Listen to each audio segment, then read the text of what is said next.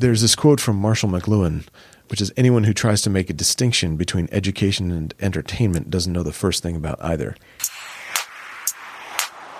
Based on what we knew, we'd probably go down that road again. And that's okay. You're in the right mindset.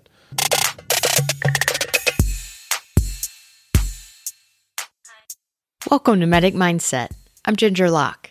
The Deputy Medical Director of Austin Travis County EMS, Dr. J.R. Pickett, and I sat down and recorded a joint podcast about clinical teaching. His podcast is called the Austin Travis County Office of the Medical Director Official Podcast, and he released a longer version of what you're about to hear. This one is around an hour, his is around two and a half hours. I'll link to it in the show notes at medicmindset.com. I've really enjoyed getting to know Dr. Pickett because every time we sit down, I learn something. And in this episode, you're going to hear my delight as he teaches me new things. The title of this episode is Talking Teaching, but it's not just about teaching because you can't talk about teaching without talking about learning. So, whether you're a clinical preceptor or a classroom teacher or a paramedic student, I think there's something here for you. I left the intro in from his podcast because I want you to get a sense of this guy. He is having a blast with his podcast. Check him out. Hey, welcome back, everyone. It is Dr. J.R. Pickett, your host for the Austin Travis County EMS System Office of the Medical Director official podcast. I'm sorry about the sound of my voice. I don't sound like myself. A little bit of a frog in my throat there, which I blame my children for totally. Anyways, I'm getting by. I still have a little bit of a voice, and I really want to get this podcast out. So, one of our captains sent me an email, said it'd be really nice to have a podcast on teaching, you know, clinical teaching at the bedside, which I think is a great idea. I've been doing a lot of clinical teaching over the last uh, you know, couple decades. I like to share that, and I want to share some tools and tips. But as it happens, I had recently started listening to a podcast called The Medic Mindset, and this is done by Ginger Locke. She's an associate professor of EMS professions over at Austin Community College, and she interviews a lot of paramedics with a great deal of field experience and knowledge. And I've heard her name a good bit around here. A lot of our medics here in Austin have been taught by her. Uh, she teaches uh, assessment based management, which you know, to me is just like that's right where I want to be. That's that's my wheelhouse. That's where I want our medics to be. Doing a good assessment, driving their care off of that assessment rather than just running a protocol or something like that. She also teaches trauma, which is also something very close to my heart. I thought that this would be a terrific opportunity for me and her to get together and talk about this because she has got a phenomenal amount of teaching experience and she has a bachelor's in sociology, which I think has given her the ability to put into words concepts that I've had kind of floating around in my head when I talk about a certain way of doing something when I'm teaching. She's able to name it and, and describe it. I really enjoyed this talk with her. You're going to like what you hear. It's like Tango and Cash meets Firefly. It's that awesome and it's that nerdy. So, with no further ado, Ginger Locke, J.R. Pickett, talking teaching.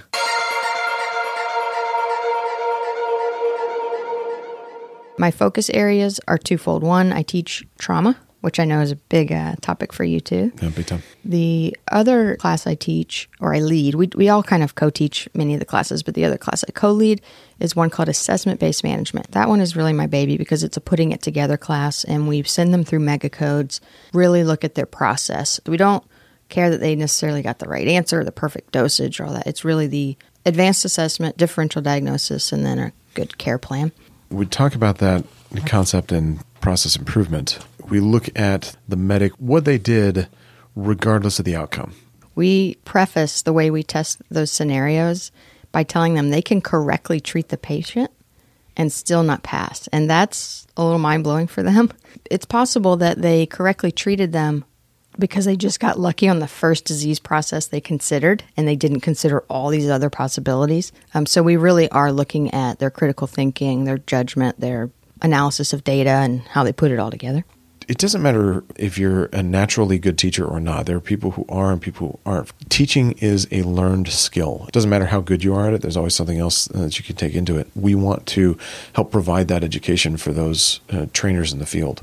So the students will come out and the, the new medics will come out having been precepted in, a, in an organized way, but, but in a productive way, mm-hmm. not just endured the time that they had to do with their FTO. That calls to mind the difference between experience and expertise. You can get experience in hours, but without deliberate practice, you're just getting random experiences. And so if you've got a mentor or a coach guiding you through setting the expectations, this is what we're going to work on, that's where you get expertise. I've always said that uh, practice makes permanent. Perfect practice makes perfect. Yeah. People come in, oh, I've been doing this for years. And it doesn't mean you've been doing it right. If somebody can help coach and guide somebody and, and, give them those points, and you get all different kinds of learners. You'll get some f- folks that are sharp when they eh, come in, and, and if the, the teacher has just a set kind of this is what I teach and how I teach, you're going to have some of the students that are going to be lost. Some of the students that are not going to get that much out of it, and the teacher has to be adaptive to that level. You said, you know, some people are natural teachers, maybe because they've had some experience teaching somewhere along the way, coaching teams, or they have a younger sibling or something where they figured out how to connect with someone. But it is a learned skill, and we're dealing with adults here, so they've gone through a lot of education, they've gone through paramedic school or some type of formal education, and they know how they're motivated, and they can often communicate that to the teacher or the preceptor or the what are we calling them? Training officer, captains, Yeah, teacher. the teacher has to find out how the learner best learns, but then the learner also needs to ask, How do you teach? If you can preface how you teach, it prepares the learner for what you're about to do. So I'll say, I'm going to keep asking questions until we get to a place where you don't know something or I don't know something. Be prepared for that. We're going to reach that spot where we feel uncomfortable. And I tell them that in advance so they don't feel dumb or something at the end of that long conversation. I think it's the Socratic method where you just keep asking questions. And unless you've prefaced that, a lot of learners aren't used to that because you don't get that in a lot of public schooling. A thing that I think is kind of unique to medical education, we call it pimping, uh, of course. And there's there's good pimping and there's bad pimping. The pimping that you endure on rounds and they're asking questions, and a lot of times it's the pimp questions are more oriented for the teacher rather than the learner. So it's the teacher saying, "Look how smart I am," when I ask you these questions that you don't know the answer to, and some of them are read my mind questions. And Oh, yeah. the worst part of that is that there are bad teachers that use that to embarrass the learner. They have a misguided notion that this is motivating them. You should read more and mm-hmm. know more and come better prepared when you come in. My take is that you don't know what you don't know until somebody asks you a question that you cannot answer. When we get to that point, we found a gap. Okay, that's given us a jumping off point of something to talk about not for me to continue asking you questions for you to keep saying I don't know, I don't know, I don't know, because that's just frustrating and it's non-productive. Okay, medical student. Please tell me everything you know about what could happen to a person that would make them sick. That's kind of broad. What are you referring to exactly? I thought you went to medical school. Um, there are infections, injury, autoimmune disease. Yes, I suppose those are all things, but that is not the exact thing I'm thinking of, so I don't think I will give you credit for being correct. That is reasonable. I should study more. This style of learning really helps my self-confidence. I usually start a shift with a resident like this. Tell me what you want to work on. The residents who haven't heard that before, they say, "Oh, I all of medicine, like just be a better doctor." Uh, That's not useful. There's way too much stuff. Let's focus on something today. Leading the team or doing specific procedures. You don't have to work on all of medicine. You can just focus on that area and then I usually wrap that up at the end of the shift and say, "What do you want to work on for next time?" Or we've done all of this learning and teaching here. I want you to work on your command presence in a resuscitation next time. And it gives them something to, to read up on. It gives them something to to look forward to, and kind of orients them for our next shift together. What you're describing has been described by a cognitive psychologist. His name is Anders Ericsson, and he wrote a book called Peak. It's about being a peak performer. He threw out this number of you could create an expert by doing something for 10,000 hours. It's called the 10,000 hours rule. The popular media picked this stuff up and they were like, oh, this is great. We're going to write really short little articles about this and just do anything for 10,000 hours and you'll be an expert. And that is not what he was saying at all. Malcolm Gladwell took that concept from him and wrote a book called Outliers and it popularized this idea and it's it's more nuanced than what was in that book Outliers. In his book Peak, which I encourage the listeners to read. He talks about the importance of deliberate practice, what you just described. Like, let's pick off one or two or three things we're really going to focus on. And then you need to do that in the presence of another expert or a coach who will give you very prompt feedback. So at the end of that rotation or at the end of the call, that's what's fun about EMS is you've got calls and then it didn't go well. You get you get a second chance within that same shift to do it over again, and then we do it over again. So this prompt feedback from a coach is how you create expertise. Yeah, I agree totally that on everything there. I love Malcolm Gladwell's stuff. I, have read Blink mm-hmm. uh, a couple of times. That is a lot of really great knowledge for our setting. That getting those unconscious clues and obeying those feelings that you have. You look at the patient, you're like, something is not right here.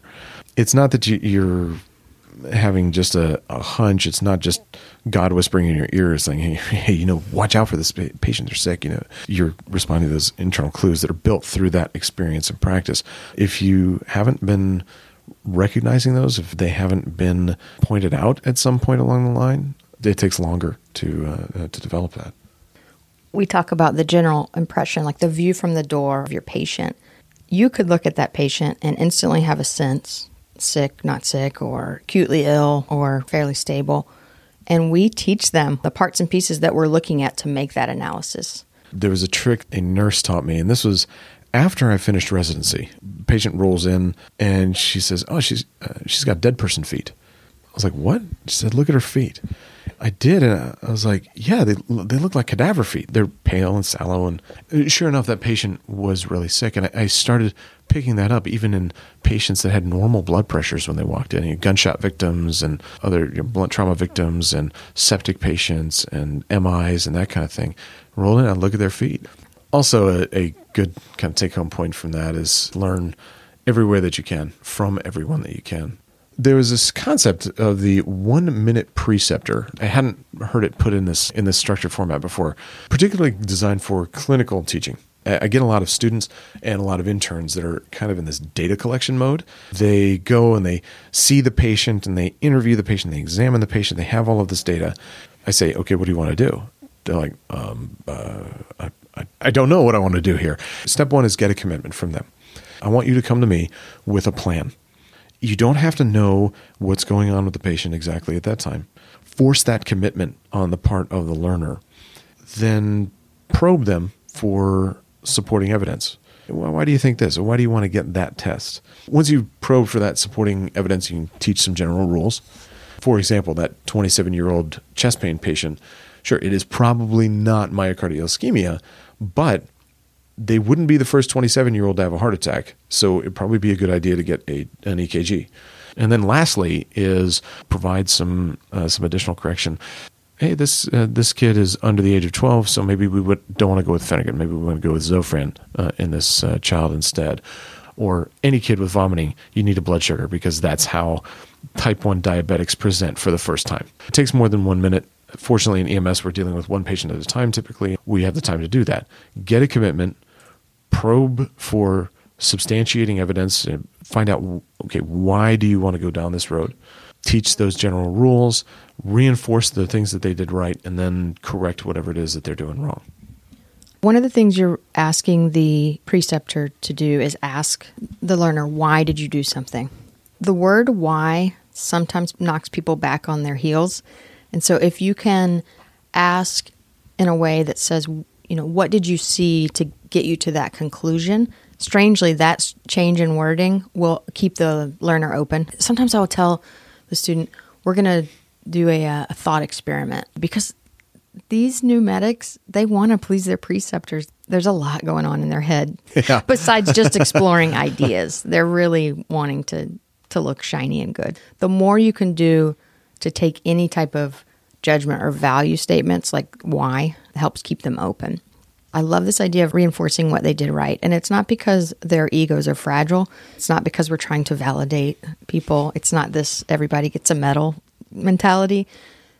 The idea there is that sometimes people do things right by accident. And so when you can recap the things they did right and tell them why it is right in the context of the patient, you're just reinforcing concepts that they may actually be missing. It's just as valuable as negative feedback to tell people why they did things right.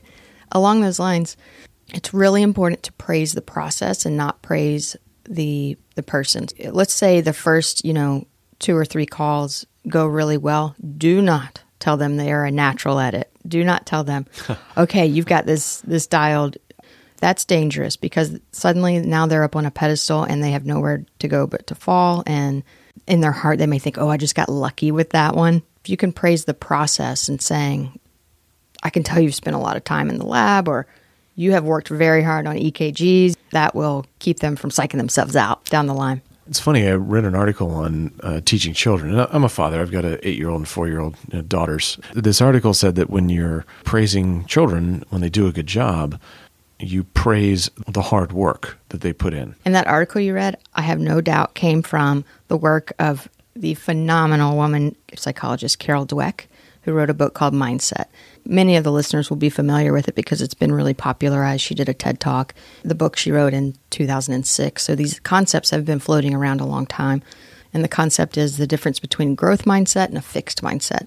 A fixed mindset assumes, it presumes that intellect is, is fixed and that you're either smart or you're not, and there's nothing you can do about it. And then a growth mindset is just that hard work leads to, to success and focused work can increase your abilities there's a very simple way to switch somebody from a fixed mindset to a growth mindset or it's a it's a simple tool it probably isn't this simple if you can just say the word yet at the end of their negative statement so if they say i'm not good at ivs if you will just say as the preceptor if you'll say to them yet right it will remind them we've got work ahead of us but anybody can be good at an iv if we just put in the time uh, and you can do that with, with every negative statement. Just tack on the yet at the end, and then slowly they will s- hopefully start developing this growth mindset.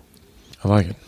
One thing that I see preceptors want to sometimes mold the learner into themselves and their own style. I try to recognize the fact that that learner that comes to you is the product of several experienced clinicians and teachers no matter how they come to you, unless they like popped out of the womb into your arms to learn to be a paramedic, then somebody else has taught them something before uh, before now. You have to allow for style, allow for differences in practice. It, it's a practice of medicine for a reason. Those learners are still trying to they're still trying to assimilate that, figure out what is their style going to be. I'll let them uh, I'll let them go. Like they won't necessarily do things exactly the way that I would have done it, but if they're not hurting a patient or in danger of hurting a patient, then I'll let it go. And then later on, we can talk about it. If you correct every little style point that they're doing, then the learner gets into this mode where, like you said, they want to please their preceptor. They they want to be seen as as good, and and uh, so then they just try to anticipate what the preceptor wants and do things that way rather than developing their own style if you give feedback about everything, it gets lost. So if you can, at the end of a call, think of the three most important things that the, you want the learner to take away, then it doesn't get diluted. Just save the rest. The, the learner can only take in so much. You don't want to overwhelm them. Uh, true. What I like to do is is tell them, especially uh, EMS is very good uh, with this because you're dealing with one patient at a time. So uh, at the end of each one, give me a couple of takeaways that you got from this patient encounter. Or, all right, we just saw this patient. I want you to read up on this. Right. And you can use five minute clinical consult or e medicine or paramedic textbook or something like that. But you've seen a patient uh, that had this condition or that. Uh, now I want you to reinforce that by reading up and, and getting all those uh, those little points in. It's not as easy in the EMS environment to say, all right, we've got a patient with a chief complaint of back pain. Uh, so I want you to read up on this really quick before you see the patient. Easier to do that in a hospital environment than it is in the field. But certainly afterwards, get those take homes and, and, and maybe able to pick up some of those those smaller points. When we're, we're talking about reading textbooks or reading five minute clinical consult and these kinds of books, how we learn from textbooks. There's a book called Make It Stick, and the author is Peter Brown, but he's not actually the, the psychologist behind the book.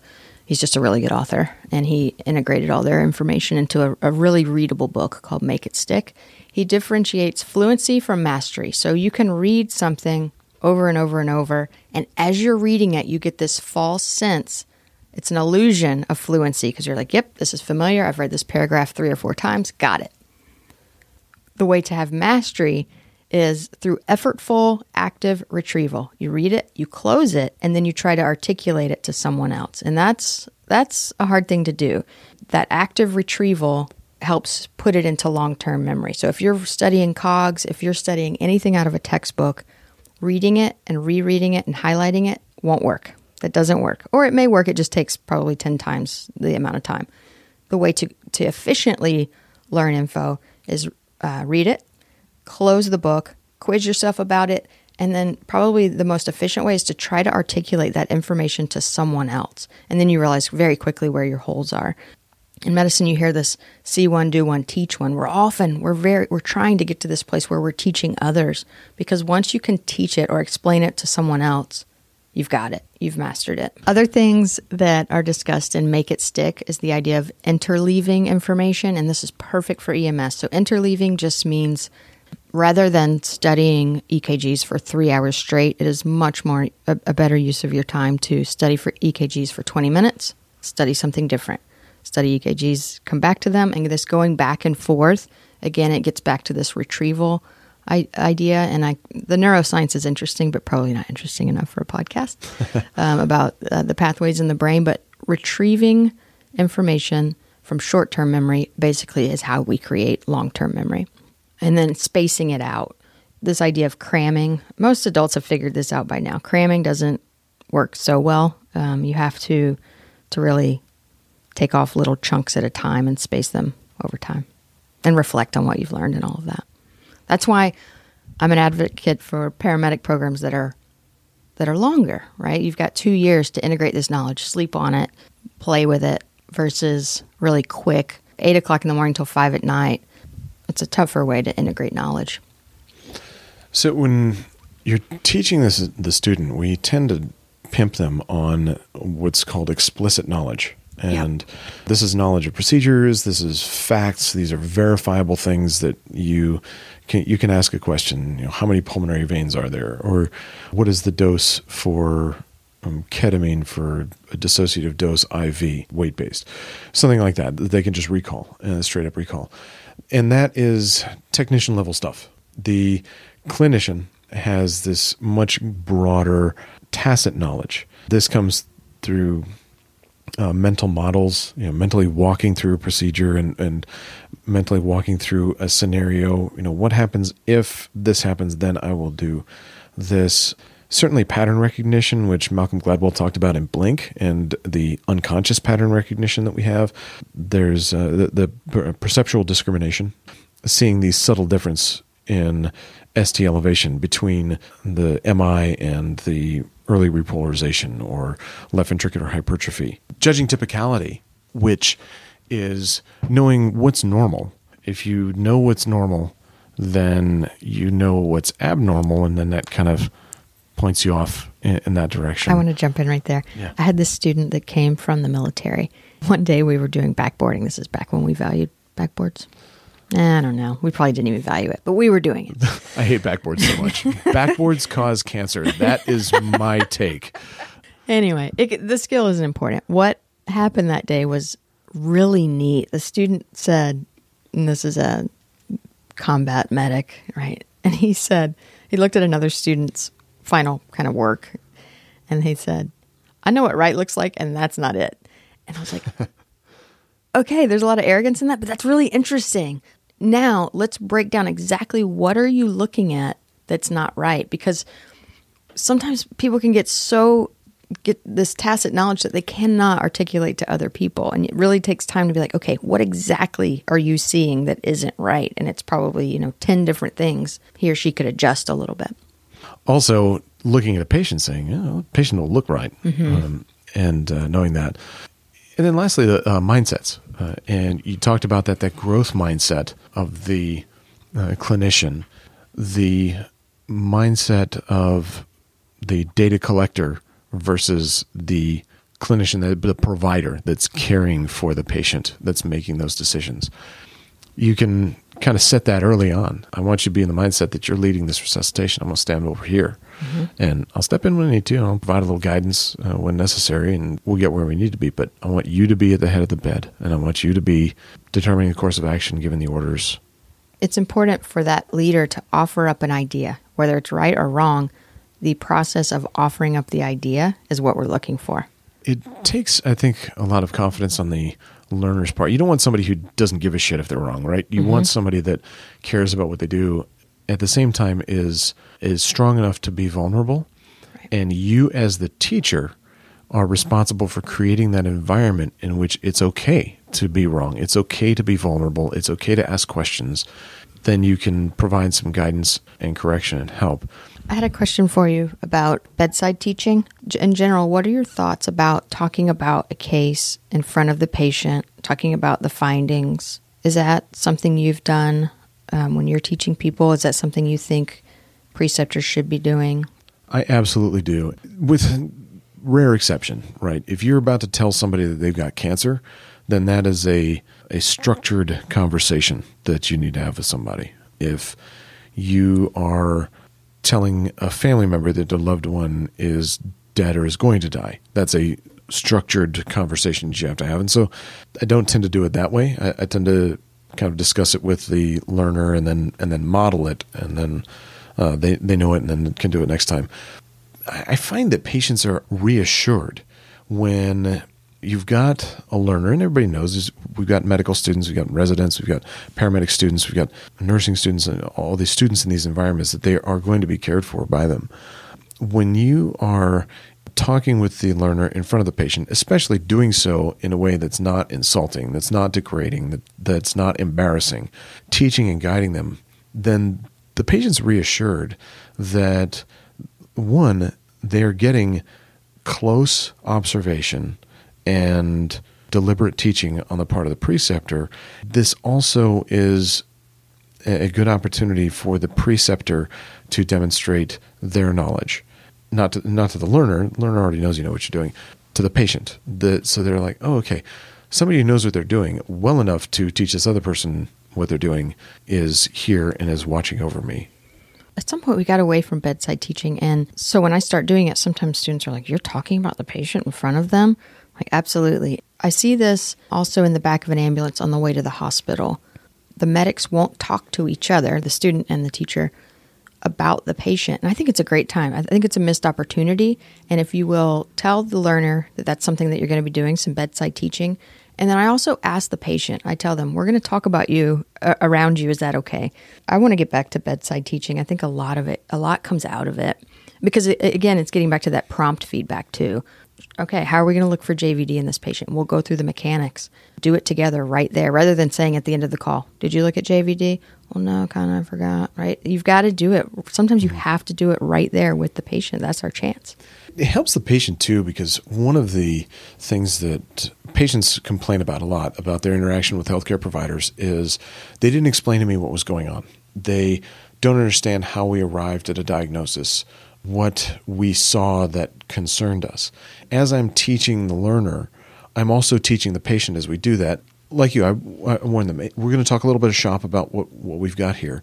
As the learner and I are talking about, well, you see this uh, this ST elevation, but you notice that there's a pretty distinct J point and then a pretty distinct takeoff of the T wave here. So there's most likely early repolarization. And then the patient probably understood none of that. But then I turn to the patient and say, what we're talking about is these little waves here, the way that they appear, show that your EKG is benign and is not showing right now that you're having a heart attack. I think they like to come on that journey a lot of the time with us because then they get a little bit more understanding of what's going on with them.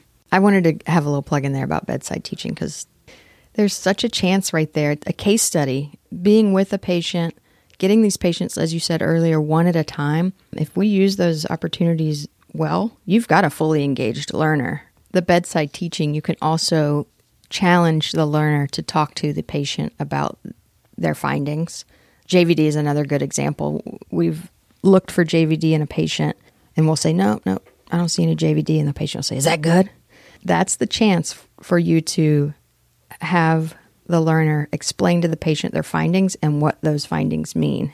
If they can explain it in layman's terms, you know they've got it. That brings me to the quote that Einstein said if you can't explain it to a six year old, you don't fully understand it yourself. And that's that playing around with information. Once you can teach it to others, you've got it, you've mastered it.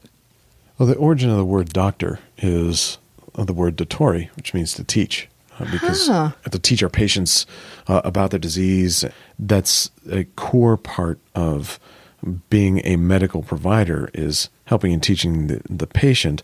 It goes to the respect for autonomy, which is one of the core principles of medical ethics, helping the patient make informed decisions about their health care when you're talking about bedside teaching and, and the patient has been seen by the learner and the learner is presenting their findings and their and their plan and so forth, it's very easy for a preceptor to interrupt.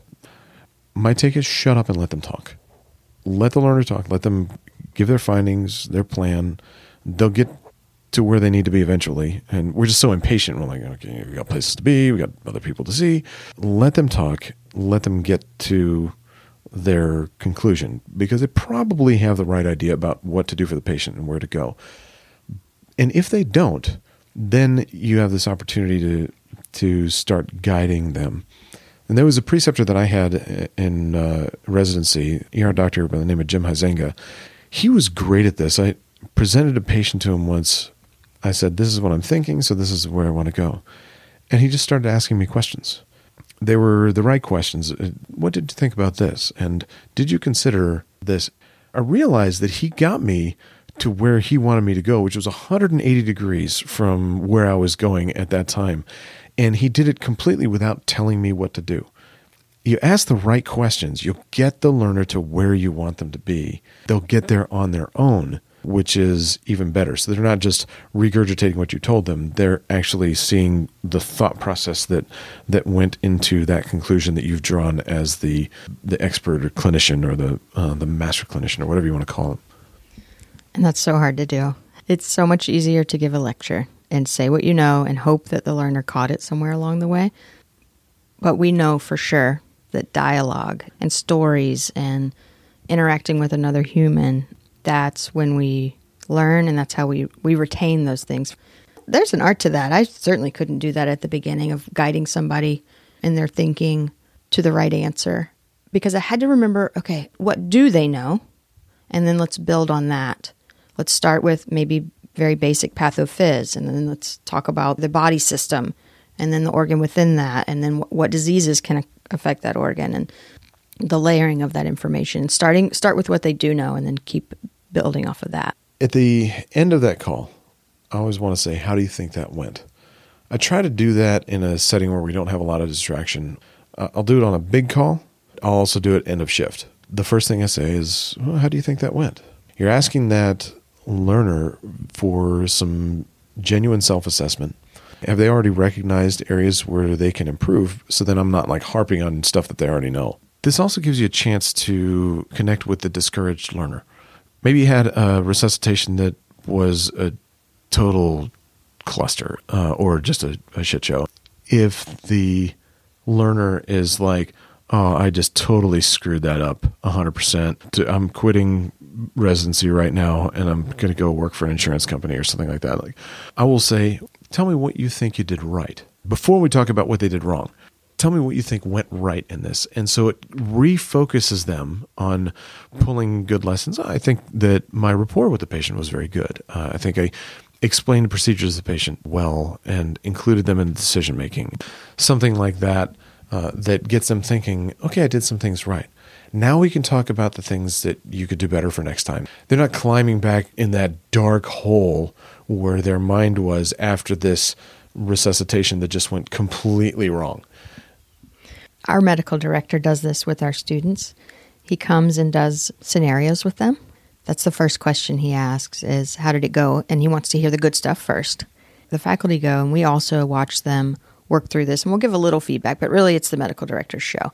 So I've gotten to watch that dialogue and the students will be trying to say the good stuff and they'll just start saying the bad stuff. And he has to keep interrupting them and say, Nope, we're only talking about good stuff right now. And there's a lot of valuable information that comes out of that also. On a call, there are like, I would imagine 1,000 decisions or steps to calls. And so there's surely we can find something that was done well, but usually the stuff that's done well, we kind of don't think about it. I've even given a student feedback once where I said, you stood really close to the patient the whole call. That was really good because that's all. that's all I had. Fantastic. There are a million things that they could do wrong, and I know uh-huh. it's laughable, but they could have done that wrong too. We forget the stuff they're doing right because it looks right, and our brain just registers right, and there's nothing to comment on. and you want to bring them back to specific things, you know, specific tangible things, so that the learner that says, "I suck at this," so like, "Oh, I just I totally jacked that up." All right, how'd you jack it up? Just everywhere, I just totally jacked it up. Let's get down to specific things because those are manageable. Those are things that we can avoid uh, in the future. As you bring it down to to tangible points, it's not this big scary like I'm a terrible provider. It's specific lessons learned from this event. Yeah, that's perfect. I always ask them with the information that you had at the time, and things went bad, the information that you had at the time, not with retrospect, what would you do differently? They may come to the conclusion, based on what we knew, we'd probably go down that road again. And that's okay. You're in the right mindset. That's perfect. I'm going to add that into my practice because I don't say that. I have been saying, What would you do differently?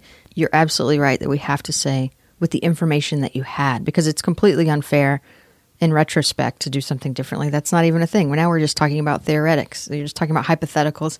I love that. We are often working on limited information. In EMS, what we have is fairly limited. We have a few diagnostic tools available to us. We've certainly got our eyes and our ears and our hands, but we have to go down a path based on that limited information, go down a differential diagnosis road with that, and sometimes we're going to be wrong. The key thing is were there any clues that occurred that would have led you down a different path, Right. Um, that would have taken you this way and, and, and might have been right at the time? clues or things that you should have gone looking for that you forgot to go look for. One thing I wanted to mention, I want to get it out before we conclude the podcast, is about uh, mental rehearsal, especially if you're on a slow truck and you're not running call after call. You've got all this downtime and it's an opportunity. You've got a novice sitting with an expert, and it is the perfect opportunity for learning. It's one on one instruction, which as an educator, I just would love to have that all day, every day. I have students that come back and say, We ran through scenarios like tabletops, and that's great. Keep doing that. And the more you can rehearse these calls and say, Okay, you know, this is the standard STEMI call. Now let's throw this little kink in it. How are you going to manage that? Oh, here's a different kink. How are you going to manage that? And you start creating these kind of scripts and plans. And the best simulator we have is in our brain. If you can um, just visualize and fully put yourself there. And there is a lot of research about mental rehearsal popularly we know about it because we see the greats like Michael Phelps use imagery and visualization. Um, it's been written on and in popular kind of newspaper articles about his process. There's a lot to be learned from elite athletes about their imagery and how they do it. And just a, a brief synopsis of their process. A few key things that you should do as you're trying to visualize going through things. It's, it's really great for psychomotor skills. Starting an IV is just a, a great example. The guidelines for visualizing starting an IV are one, you have to already be somewhat good at it. You have to already know the discrete steps. You have to have a, a task analysis and have worked through it some in real life. Then you can sit down with your mind simulator, go through the steps with your eyes closed. The recommendation is to do it from the first person. So you wouldn't be watching yourself from another part of the room. You need to be looking through your own eyes, seeing your own hands, seeing the patient's arm. The more you can bring in all the senses, the better. So if you can imagine the smell of the tape when you open up the tape, or the smell of something, or the feeling of their skin, or the sounds in the room, even better. So the more high fidelity you can keep your simulation, the better. And then you just go through it. And it, it's okay to go through it slowly, not real time. You go through each little individual discrete step. And this is exactly what Michael Phelps does before his, his swims. He will visualize the whole swim stroke by stroke by stroke. And he has done that millions of times in his own mind. Here's the coolest part is he has done something that we can also do. And that is he will visualize something going wrong. So his goggles fog up and he will swim that whole swim in his mind with fogged up goggles. So we can do the same. Now imagine the patient's a little restless. Okay, so they're moving, they're squirmy a little bit. How am I going to start that IV on that patient? There's this uh, gentleman named Michael Lauria, and I've learned so much from him. He's an elite special forces guy who's now in med school and bringing a lot of this information from military tactical training to the medical field. And it's surprising that we haven't already done this. You know, we know how people get good at psychomotor skills. We know because the NFL is paying for a tremendous amount of like sports psychologists and all these people to come in and coach them. We can learn a lot from them. So um, it's called mental rehearsal or visualization. The other kicker is something called dynamic imagery, where you actually move your body uh, just a little bit as you're doing the skill. So on fMRI scans, they've taken people who are actually starting an IV, maybe not the IV, but they've taken people who are actually doing a skill, and then they've looked at people who are imagining doing the skill with a little bit of subtle kind of movement of their body, and the scans are almost identical of the amount of hmm. brain activation.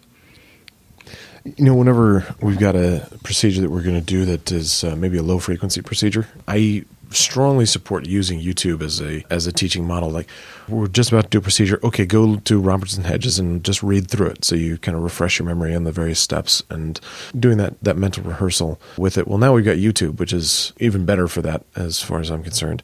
As long as you get the right source, right? You know, probably wouldn't want College Humor teaching me how to do a surgical cricothyroidotomy, but it, there's a lot of good stuff out there. Yeah. When preparing to do a procedure, usually in the ER, I got a little bit of time. In EMS, we often don't have that luxury. Yeah. But after the call, say, I want you to to just read up on this procedure or watch the video just to kind of reinforce uh, a lot of those points that you've got. Man, I love YouTube. There's a surgical cric video on YouTube that I wish had existed before I was in the field. I went into the field not knowing what it looks like. I didn't even have a visual. I knew what it looked like on the mannequin, but to see that first, well, on, on YouTube, like to see a video, kind of fills in a lot of blanks that are just they're just blank until you've seen something. Yeah, exactly. They're just blank until you, and you don't know that those are blind spots. Yeah. Until you're in it and you're like, oh man, that's uh, yeah, there's a problem. Yeah.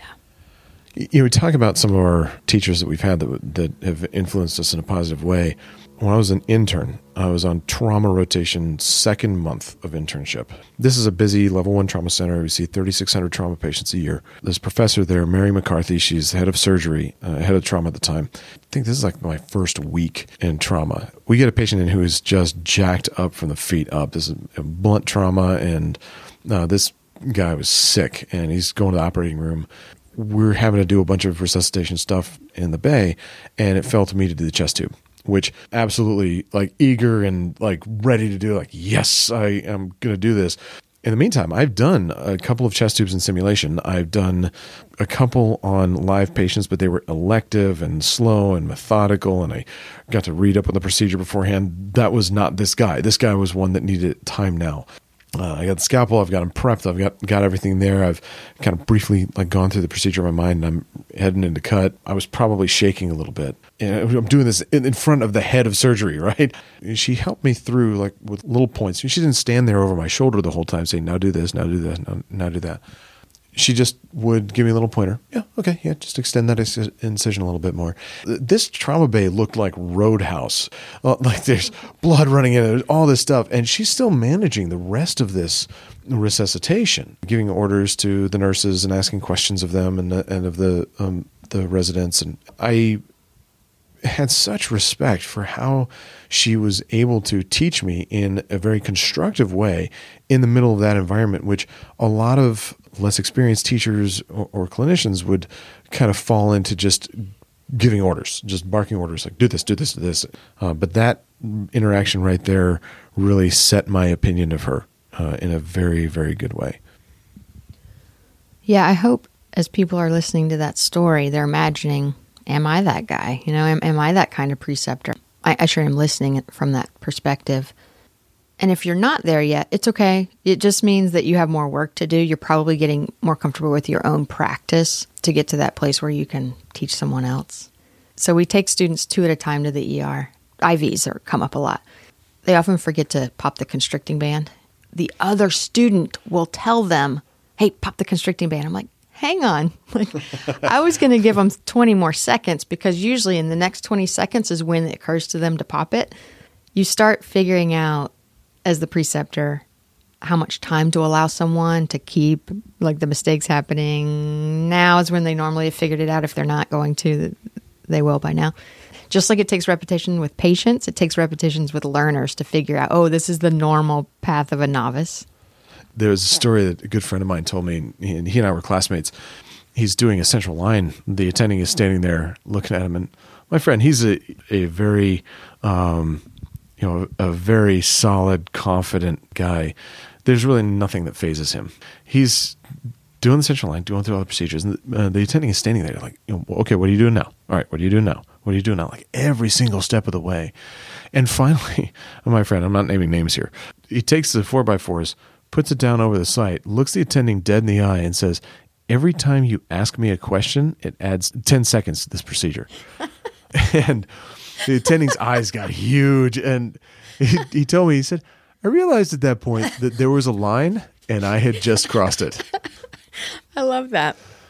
We, we got to har- not harass the learners. And We're Mm-hmm. always, especially if, if we don't think that they're particularly experienced in this and we want to make sure that like they're doing every step right. Got to step back as the preceptor for a moment. Again, you don't want to let them hurt the patient, but let them work through the procedure on their own. You have to let them work through the mindset on their own. And that is whether you're doing a step by step procedure like that or running a resuscitation and you're running a whole team. Right. You're making me think of something that happens with the really, really beginner, and that is something called auditory exclusion. That means when they're under stress, and it doesn't take much for them to be under stress, they can't hear as well. Just know that they're probably not hearing you, anyways. If they're, let's say, intubating, okay, and you're over their shoulder and it's their first tube ever, trust me, they aren't hearing a word you're saying. and that can be actually be a little dangerous. And so I talk to students about that and I will tell them if we get to that point where I realize you're not hearing me, I am going to touch you a little bit and say say the word reset. It's almost like a safety word. it's it's when I realize like things are so far gone um, that they're they're they have fixation error, they have tunnel vision, they're not hearing anything, they're stuck. Watch new learners for that too. I think that we can sometimes hamper them in that too. Like I've seen it where somebody's intubating somebody, and we know it's a difficult airway, and so we've prepared for that, and, and they're going intubating somebody, and there's somebody that's always standing there shouting out the pulse ox like every few seconds, 98, 97, 97. Yeah, with intubating, I would recommend that you don't talk at all. You only get them talking. Go in with a plan where they're going to say what they see. If you're doing direct laryngoscopy, that you know they can start describing what they're seeing. Because you can't get in there and do it for them. You really have no help talking in their ear. I mean, what are we doing? you know? Or you're standing over their shoulder and you've got the GlideScope, so you're you're looking at the screen saying, "Okay, to the left, to the left." They know they need to go to the left. Okay, they're manipulating the patient. They they got it. They, they This they- gets back to your they understand it. um, shut up and let them talk. You know, it's like Yeah. So we can't control the patients that we get. We can't control who calls 911 in our district at a particular time. It could be that you have a patient that is the just not a lot of learning value. Like, okay, it's a little lady with chest pain and normal vital signs and a negative EKG, and so I'm going to give aspirin, I'm going to give nitroglycerin, and we're going to take them to the hospital. Then say, okay, how do you think that went? I think it went fine, like the other 10 that we've done in the last couple shifts then I like to play the what if game. So, what if this patient had some stroke like symptoms in addition? Where would that cause you to go? Say that you took their pulses and they had a really strong left radial pulse, but a really weak right radial pulse. What would might that clue you in on? You can make a boring call into an interesting one just by playing that what if game, and it comes back to that mental rehearsal that you were talking about. it's perfect, and it's a perfect thing to do if you have any downtime. I think that's great. So, I want to talk a little bit about nonverbal communication with the learner in the resuscitation bay, especially, or you know, on the scene. You've got a lot of providers there. Oftentimes, particularly in EMS, you end up with several ALS providers on the scene. You've got a lot of people that all know what to do, but aren't necessarily a team. They all know what has to happen with this patient. Then things can get kind of kind of chaotic, and then The learner that is still trying to build their own practice patterns, that is still working on their command presence and so forth, can sometimes get overwhelmed by that. And then if you, as the preceptor, are, you know, riding their ass, then that just makes things uh, worse for them. What I teach is stand at the end of the bed.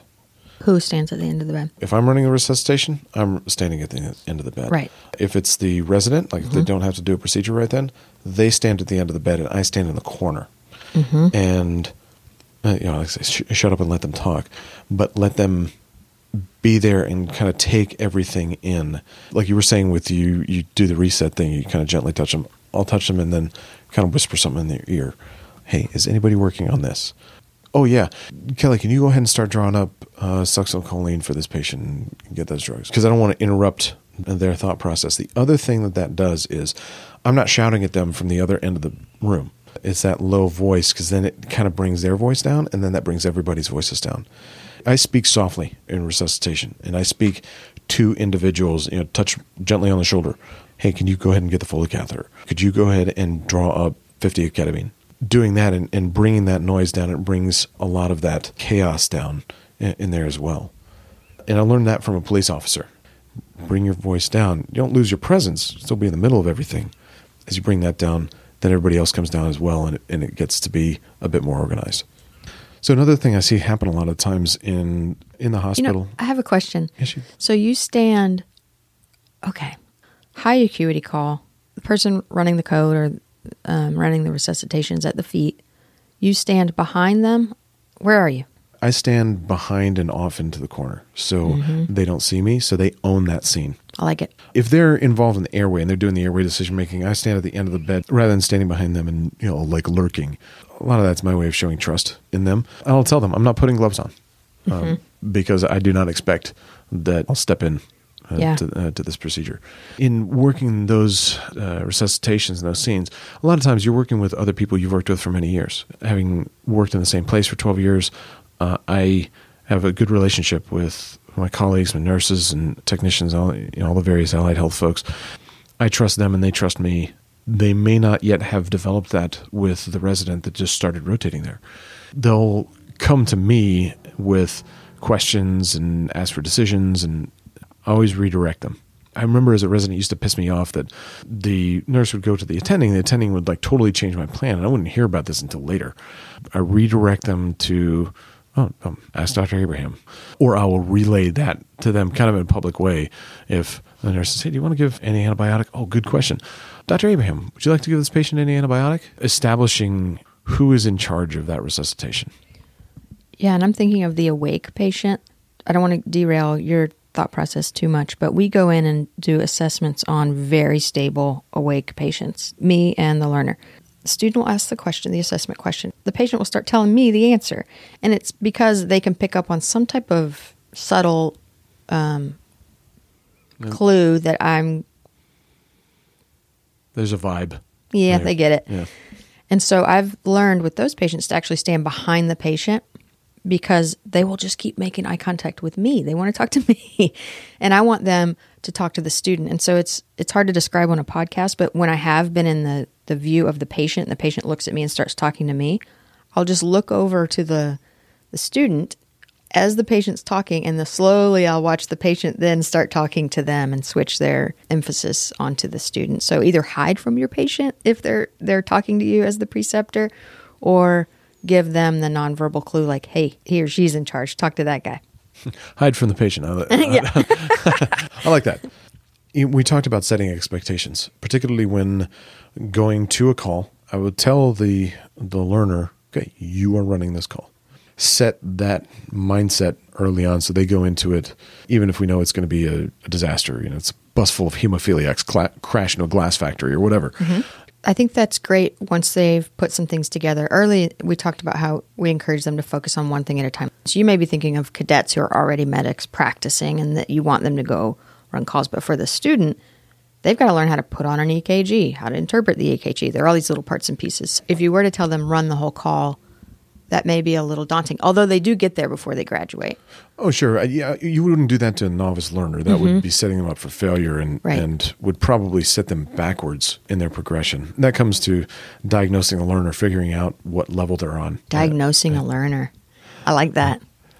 And just figure out where they where they are mentally you know, mm-hmm. beforehand. You might have that experienced clinician or that rock star student that's ready for that. I think there's another myth that some folks have that it's easier to sit back and teach, and it's not. Being a teacher is it's more work than being the student. It's harder than being the student, especially because you know their sus- uh, their success is so dependent upon your ability to connect with them and convey the information and find their weaknesses and work on those and bring them up and, and develop a whole working plan for them. hats off to the preceptors that are doing it in the field. I can do it with mannequins, and it's the mannequin's not listening or sick. They've got two audiences. They've got a they're trying to take care of a patient, and they're also trying to take care of a learner. That's a big task. I think this is probably something that belonged at the beginning of the conversation, but probably the most important piece of it all is trust between those two people. Setting that up early on, where the same team here, we are on the same team. Critique's going to come, but it's all with the same goal in mind. I know our students think they're performing for the preceptor, and that's not what's going on. They are performing for the patient, and then the preceptor is going to evaluate that performance and grow something together. Having those early conversations between preceptors and students about their shared goal, that's going to be key. I probably could talk to you for another two hours, but I know we both have stuff we got to get to. True story, Ginger. I've really enjoyed this, and thank you so much for uh, for coming and sitting down and talking with me. We will do this again. Yeah, I love your podcast. I love that it's candid. And I described it to somebody the other day. I'm like, he just doesn't care. Like, he's just a honey badger. He's just saying what he wants. like, he- nobody's regulating him. That's, that's why I put the explicit thing out there. The chances of me dropping an f bomb are pretty high. that's what happens. I love listening to your show, uh, and I will continue to do so. And and uh, hopefully we get to do this a lot more.